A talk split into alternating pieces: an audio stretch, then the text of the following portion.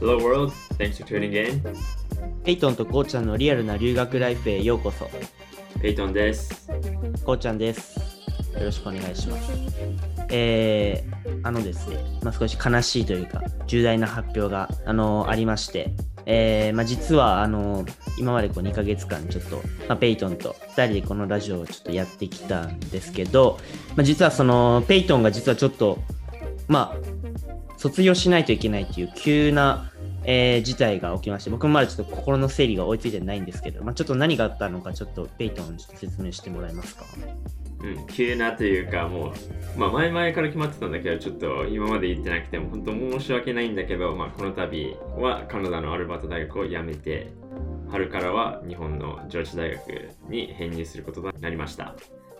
はい、ということで、あのまあ、一応こう僕たちその留学っていうのをテーマにやってきたわけで、ちょっとあのペイトン、上智大学に入っちゃうと、まあ、ちょっとそのテーマはちょっと揺らいじゃうというか、コンセプトちょっと揺らいじゃうので、ちょっとペイトンとちょっと話し合って、まあ、ペイトンはちょっと卒業するという形に、えーなったので、まあ、今回はちょっとなので、まあ、最後、ペイトンと一緒に最後のエピソードになるんですけど、あ今後はまあ僕が一人で、まあ、ゲストとか呼びながらちょっとやっていこうかなと思ってるので、今後も楽しいコンテンツを届けられるよう僕も頑張りますので、まあ、今回はこのペイトンとのラストということで、まあちゃんと盛り上がって楽しくやっていきたいと思います。まあ、ということで、今回はちょうど春の甲子園っていうスポーツが盛り上がってるシーズンなので、まあ、日本と北米の部活事情やスポーツの文化を比較していきます。なるほど、いいですね。よろしくお願いします。お願いします。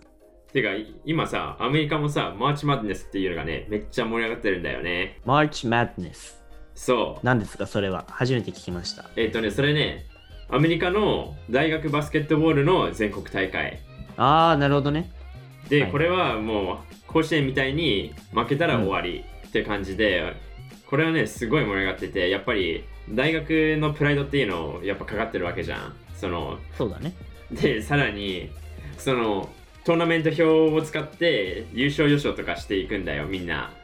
あじゃあ結構盛り上がってんだ。うん、それでもうお金かけてベットしたりあーアメリカっぽいねなんかだから本当にね全米が注目してるイベントといったら、今の時期はマーチマンデーさんよそうなんだ。初めて聞いたわ。でも確かに最近ね、テレビとか見ると、大学バスケやってるね。だからそういうことだったんだ。そうそうそうそなるほどねう。まあ残念ながらねこうちゃんの大学は出ていないと思うんですけどそうだね。聞バかスなケいはね。強くなあいんまスポーツてかこうちゃんの大学スポーツはそこまで強くないところだよね多分そんなにスポーツ一番で押してはないね。 IB リーグとはいえうんそうだね。スポーツはそこまでっていや、そんなに落とす落とさなくていいでしょ。かわいそうに。僕みたい にいやいやいやいやいや事実を言ってるだけですよ。いや、それ事実はたまには突きつけない方がいい時もあるんだよ。なんて建前ってやつね、建前。そう。日本人なんだから。本音伝ってない。はい。まあ、ということで、まあ、今回ちょっとそんな、まあ、こんな時期だということで、まあ、ちょっと部活の話だったり、高校のね、だったり、まあ、あとスポーツの、まあ、文化をちょっとうん北米と日本で比較していこうと思います。はい。まあ、まずね、北米とかヨーロッパのスポーツって言ったらシーズン制うん。っていうのが日本でもよく聞いてると思うんだけど、やっぱりその秋、冬、春って、それぞれ学校ではみんな違うスポーツやってるの。なるほど。例えばどんな感じなのうん、秋だったら、まあ、自分の高校だとバスケだったりクロスカントリーだったり男子サッカー、冬はバスケレスリング室内になるんだ。うん。そうだねで春はまあ外のスポーツも増えるね、まあ、バドミントン陸上競技、まあ、自分の高校だとアルティメットラグビーっていうのがあってでまあ夏はその学校の部活、まあ、もちろん学校がないからうん。休み期間も部活やってるっていうことはないけどその代わり地域のクラブチームに所属してそこでスポーツをやるっていううんそういう形になってるね、 なるほど。まあ、対して日本はというとですね、基本的にはまあ部活入ったら、もし高校からだったら3年間、まあ、中高一貫だったら6年間、その部活に結構、まあ、所属し続けるって人が結構多いのかな。で、うん1年間、まあ、僕の場合バスケ部だったから、まあ、1年間寒い体育館でバスケやったり、暑い体育館でバスケ やったり、まあ、まあそんな感じで、まあ、6年間ずっとバスケ部で中高一貫だったからやってましたね。同じ体育館でもし奇跡を感じるもんなんだねだってうちの大会エアコンとかないからね古いからだからもうさ冬はめちゃめちゃ寒いで、夏はもう虫。本当に40度ぐらいになるから、中。やばい。いその中で普通。に2時間ぐらい走り回ってるから、え、とはいすごえ、い練習とかって2時間で終わるんだ。まあ、夏はさすがに2時間とか冬とかは3時間とかうんうんうん。はあるかなって感じ。いや、自分のイメージだとさ、もう、うん。あれでもそれって何毎日やってるわけでしょやっぱり。あ、でもさすがにさ、放課後はさ、授業終わるのがまあ4時、3時、4時とかだからさ、部活が始まるの大体4時半とかなのよ。うん。あれ、まあ高校になるともう普通に7時半までやってたかもな、バスケ。結だか構ら、もう放課後からっずっとやるんだね。そうだね。まあでも毎日ではなくて、まあ曜日ごとにこうある日ない日とあるけど、うんまあ、ある日の方が多いって感じ。うん。まあ、こっち、カナダだとね、多くても練習は週3。うん。で、もう体育館の時間が限られてるから、他の部活もす使うから、はい。グラウンドも。だから練習はね、最大でも2時間って感じだった。なるほどね。で、それプラス試合がまあ週1回か2回か3回か。まあそれはもちろん週にはよるけど、試合っていうのは他校と他校とそう。えいや結構ね、シーズン制だからさ、試合の日程って結構詰め詰めなんだよ。ー、あ、そっか。で、しかもリーグ戦でやるから、かあの勝ち残りの大会じゃなくて、リーグ戦でやるから本当毎週試合が入る。あそあ、のちシーズンに入ったらもなるほどね。う。うん。だから最初からもう使える選手しか取らないんよ。そのトライアウトっていう入部テストで。ああ、出たよ、話。そう。自分もね、高2の時のバレーボール部はね、入ろうとしたけど、トライアウトで落ちて、入部できずっていう悲惨な結果に終わってるかあ、ら。そうなんだ。うん。でも、すごいのは、そのチームはもう州大会も優勝ししたから、それで。うん。じゃあ、応援する側に回ったんだ。そう、もうエエエリートのやつばっかりだった、あのチーム。なるほどね。まあ逆に言えば、その、他の高校だったら、まあバレーボール部入れてたかなっていうのは思うけど。うん、なるほど。まあ、日本の場合は、その入る敷居は結構低くて、誰でも結構大歓迎って感じ。まあ、その強豪校にじゃなければね、そうだね。まあ、結構誰でも大歓迎って感じで、まあ、ただその1軍、2軍とか、やっぱ上手い子はどんどん試合出れるけど、2軍とかの子はずっとなかなか試合に出れなかったりとかはあるから、部活に入るのはみんな自由、簡単なんだけど、試合に出れるかって言ったらそこのギャランティーはないっていう。そうだね。3年間ずっと補欠だったとかさ、あの、そうそうそう。お一つの高校で部員100人とかっていうすっごいのもあるかそうらだねね。強豪校はまあ、そうなるね。うん今人たちはもうやっぱ、他の学校から推薦とかでさ、スカウトされてきてるわけだから、ああそうだまよあ、そのねポジションなかなか動かないから、強豪校の場合。うんだけど、その下でずっと水筒を入れたり、ウォールボーイアイシング作ったり、プロテイン作ったりとか、まあ、それをやってる、結構特に日本はそれが厳しいから、後輩、先輩と上か、下関係とかね、そうんだからそれを3年間ずっとやってたって人とかも、まあ、結構いたりするから、まあ、結構そういう意味では厳しい世界でもあるね。まあそれでもやっぱり試合に出ない出たいっていう思いがあるからずっと続けてるわけなんだよねそれはそうだね、まあ、あとまあ友達とか仲間すごいやっぱ練習がさきついし、うんその時間もその部活の友達たちと過ごす時間もすごい占めてるからさ大半を、うんだけどやっぱそういう中にいると、まあ、部活がいくら辛くてもその仲間たちと頑張ろうとか試合に勝ちたいっていうのもあるかもしれないけど、まあ、それだけじゃなくて普通にこの仲間たちと3年間やり遂げたいとかね卒業したいとか、まあ、そういう思いで続くっていうのもあるから日本の部活はそうだねやっぱチームメイトのとの絆がすごいよね結構そうだねもうガチでぶつかり合ってるからなんか、うん何でも言い合うしうんうんなんか普通にこう友達作るよりかやっぱ強い絆が生まれるかなって思ううん、そうだねやっ。やっぱ部活の人とのつながりはやっぱ強いよね、日本って。カナダではそれそういうのなんかありえない。その日本は本当同じ部活の人とつるんでるっていうの多分多いよね。そうだねなんか練習の後にそのまま寄ってなんかゲーセン行くとかさご飯食べるああ、はいはいはいはいはいはい、出た出た。うん。あるね。それやっぱはその日本ってさあのアニメとかもさ結構スポーツのアニメ多いよじゃんだかあ多い多い。らそういうのからも結構やっぱ日本の部活の、まあ、重要さというか日本というものの中で部活のどれぐらい占めてるかっていうのもなんかわかるかもねそうだね。あの熱い感じうんうんうん。あるある。いいよね。今振り返ってみると本当に辛いともあったけど結構やっぱ楽しいとかその頑張ったなっていう思いが今は思い出すとそっちが出てくるから。まあ、さっきちょっとちらっと話した大会についてなんだけどさ、まあ、やっぱ日本ってその部活にこうガチでやってるわけで結構大会にかける思いも割と強いのよね試合とかに、まあ、だからちょっとそこにちなんで北米と日本のその、まあ、部活の大会みたいなとこもちょっと見ていけたらなと思うんだけどカナダはね、本当自分の地域でリーグ戦やって、で、シーズンの終わりの方にプレーオフがある。まあ、それが、要するに、州大会への予選で、でも、どこまで勝ち進んでも、州大会までしかないんよ。全国大会がないんだよ。高校の部活は。うんまあ広いからねそうね。それに対してさ、日本はさ、全国大会まであるあるわけじゃん。まあそうだねだから、まあ、勝ち進まないといけないけど、まあ、日本の場合はそうだねなんかトーナメント戦が結構多くてまあなんか毎回その抽選があるのよどこに入るかみたいなあるね。でそれでなんかいいスポット取れたらよっしゃラッキーみたいなでもしちょっと微妙だったらうわ次ここ強いとこかみたいなね結結構あるんだけど、まあ、そんな感じで結構トーナメント戦でまあだから1回負けちゃったらもう終わりだからまあでもその代わり大会が結構もう毎シーズン1個あるみたいな感じなんだけどうんうんうんまあだからやっぱりこう例えば一番最後の試合に引退試合とか高校最後の大会でももしも1回戦負けしちゃったらもうそこで終わりだから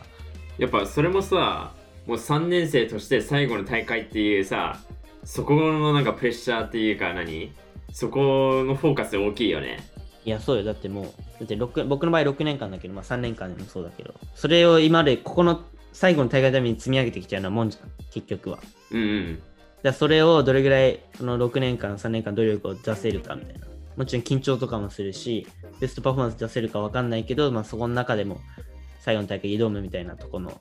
覚悟とか、だから最後の大会にかける思いとか、その大会の1週間前とかみんなのすごいよ顔ってか、顔つきとかさ、絶対やってやるみたいな雰囲気、結構怖いよね、もはや。でさか下級生もさ3年生のためにってなってるよねそうだだね結構やっぱ、まあ、僕のチームは結構上下関係はちょっと薄めで結構仲いい感じだったんだけどさ後輩とは、うんまあやっぱ後輩も結構やっぱ先輩たち最後の試合だし頑張ってほしいしっていうのでまあ結構サポートしてくれたりこう練習中にもっと声出してくれたりとかねとかまああとまあ後輩でもやっぱさ主力メンバーに入ってる子も何人かいたからさそういう子はまあ僕たち上級生と一緒にこう大会に向けて調整したりとかまあ、なんかチーム一体となって本気でこう勝ちに行くみたいな雰囲気がすごい、うんまあ、その時はすごい怖いっていうか僕キャプテンだったからさチームの余計そのいろんな責任とかもあったけどおおうんなんだろう今思えばあの時すごい人生史上一番緊張かつ緊張とか怖かったけどすごい集中してたのかもしれないね あの時期は、おおまあ、いい思い出だようんあちなみにさあれアメリカカナダの部活でね一つね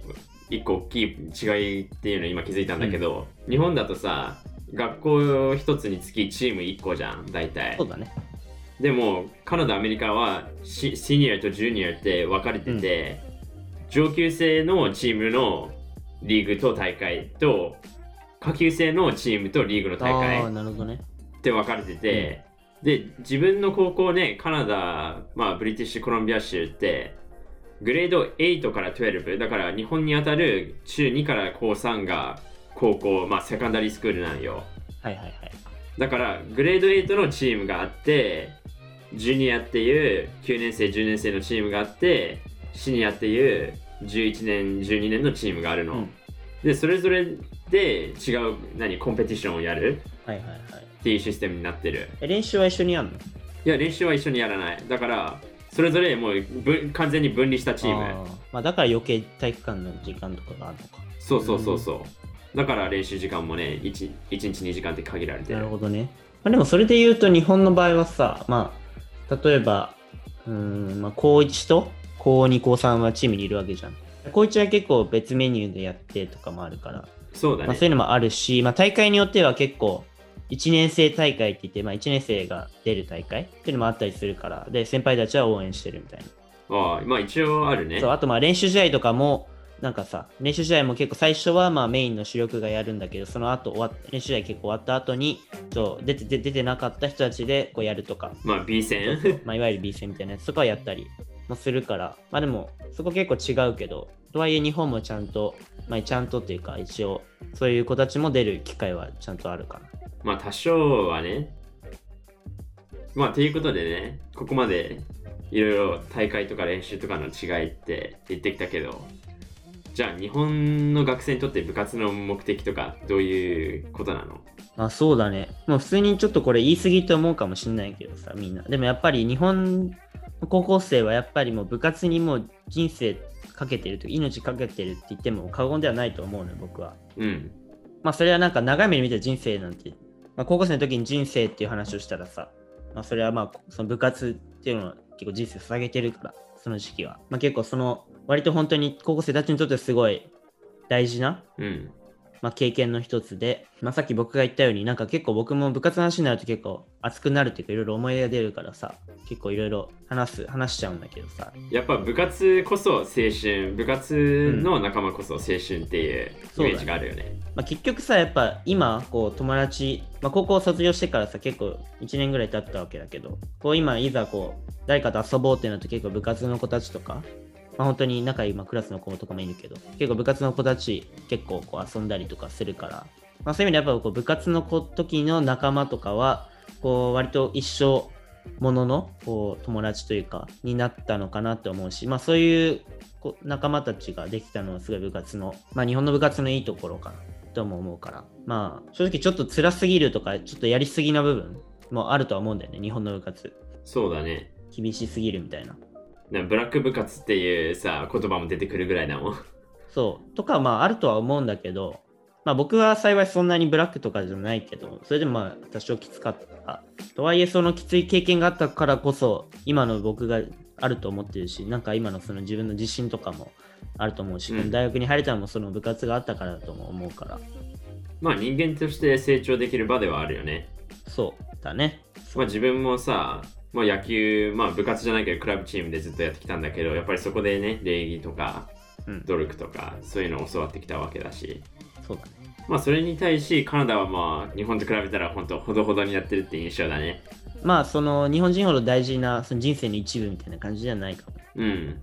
まあやっぱその部活でやってるスポーツは好きっていう人はねもちろん好きでやってると思うけどそんなにねもうみんなが何全国大会目指してるみんながもう本当プロになりたいとかそういう意識もね全くないしだからちょっと言い方あれかもしれないちょっと遊び感覚というか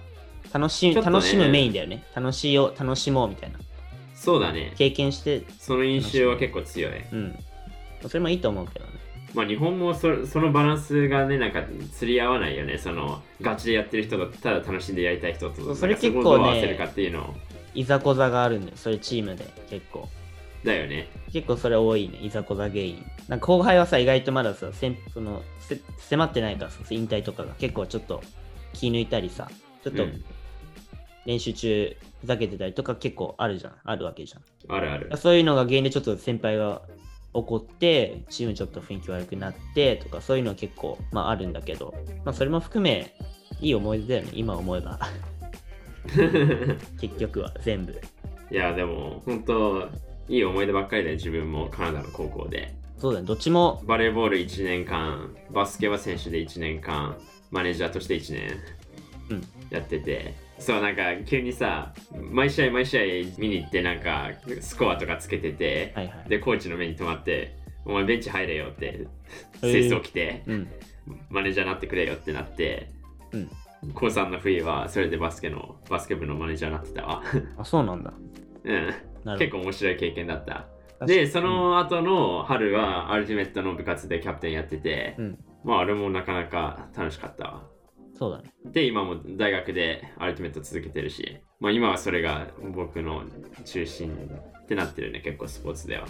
そうだね。まあ僕もあのバスケちょっとまあ趣味程度にはなっちゃってるけど、まあ、とはいえやっぱなんだろうね、バスケやっててよかったと思うし、まあ、だって結局やっぱその、まあ今ちょっと日本と、まあ、カナダとかアメリカとか北米を比較してたわけなんだけど、まあどっちもいいよねって感じでね、結局その思い出としてはどっちもいい思い出になるし、うんどっ。ちがいい悪いというよりかは、なんかすごいどっちもいいよねっていう感じだね。そうね。はい。まあ、ということで、まあ、今回は北米と日本の部活事情、スポーツ文化をちょっと比較したんですけど、えーまあいろいろ、まあ、日本にいた僕と、ここはカナダにいたペイトンでいろいろこう比較しながら話せて、まあ、結構いろんな違いもあったり、まあ、共通する部分もあったりして、なんかすごい面白かったので、はい、話してよかったなと思います。えーじゃあそれでは今回はこんな感じで終わろうと思います。ありがとうございましたあ。りがとうございました。まあ、ということで、まあ、ペイトンと、まあ、最後のエピソードが、まあ、終わってしまったんですけど、まあ、ちょっと悲しいですね。あ、そういえばあれあれ何ですかこのエピソードが公開されるのって何日だっけえーっと、4月の1日ですかね。 ?April 1st? Happy April Fool's Day, everyone!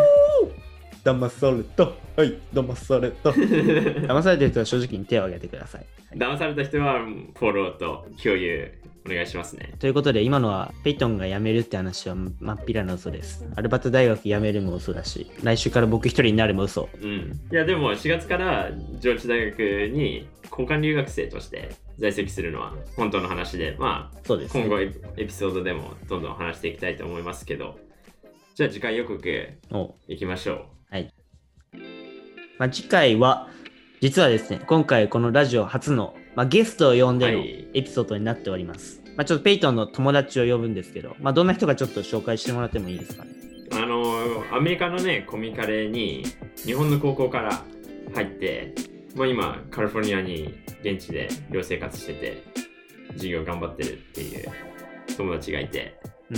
まあ、それではい。日本人でも授業ってついていけるもんなのってうんまあ僕はもう小中インター高校カナダこうちゃんは小学校がインター中高を日本の私立で友達はもうし小中高ってずっと日本の学校行って行ってるからそれでねまあちょっと違うそれぞれ違う観点からまあ日本人でも授業ってついていけるもんなのっていうのを話していきたいと思いますはい。なので、ぜひお楽しみにしてください。ということで、もしこのラジオのエピソード面白いと思った方は、ぜひこのラジオを登録してください。毎週木曜日に配信中です。水中音をお忘れなくもし友達に留学にちょっと興味ありそうだなっていう子がいたら、ぜひこのラジオ共有、シェアしていただけるとありがたいです。概要欄にえこのラジオの Twitter のえリンクが貼ってあるので、ぜひそちらもフォローしてください。え質問やえコメント、このラジオで扱ってほしいトピックなどのアイデアがあったら、えこの Twitter の DM、もしくは、えこれも概要欄にある、えっと、Gmail、そちらに送っていただけるとありがたいです。そして私個人でやってる Twitter、at Payton カナダでは毎日カナダの留学の情報について配信しておりますのでそちらもぜひフォローしてください。お願いします。それでは、 Alright, take care and have an energetic week! バイバーイ。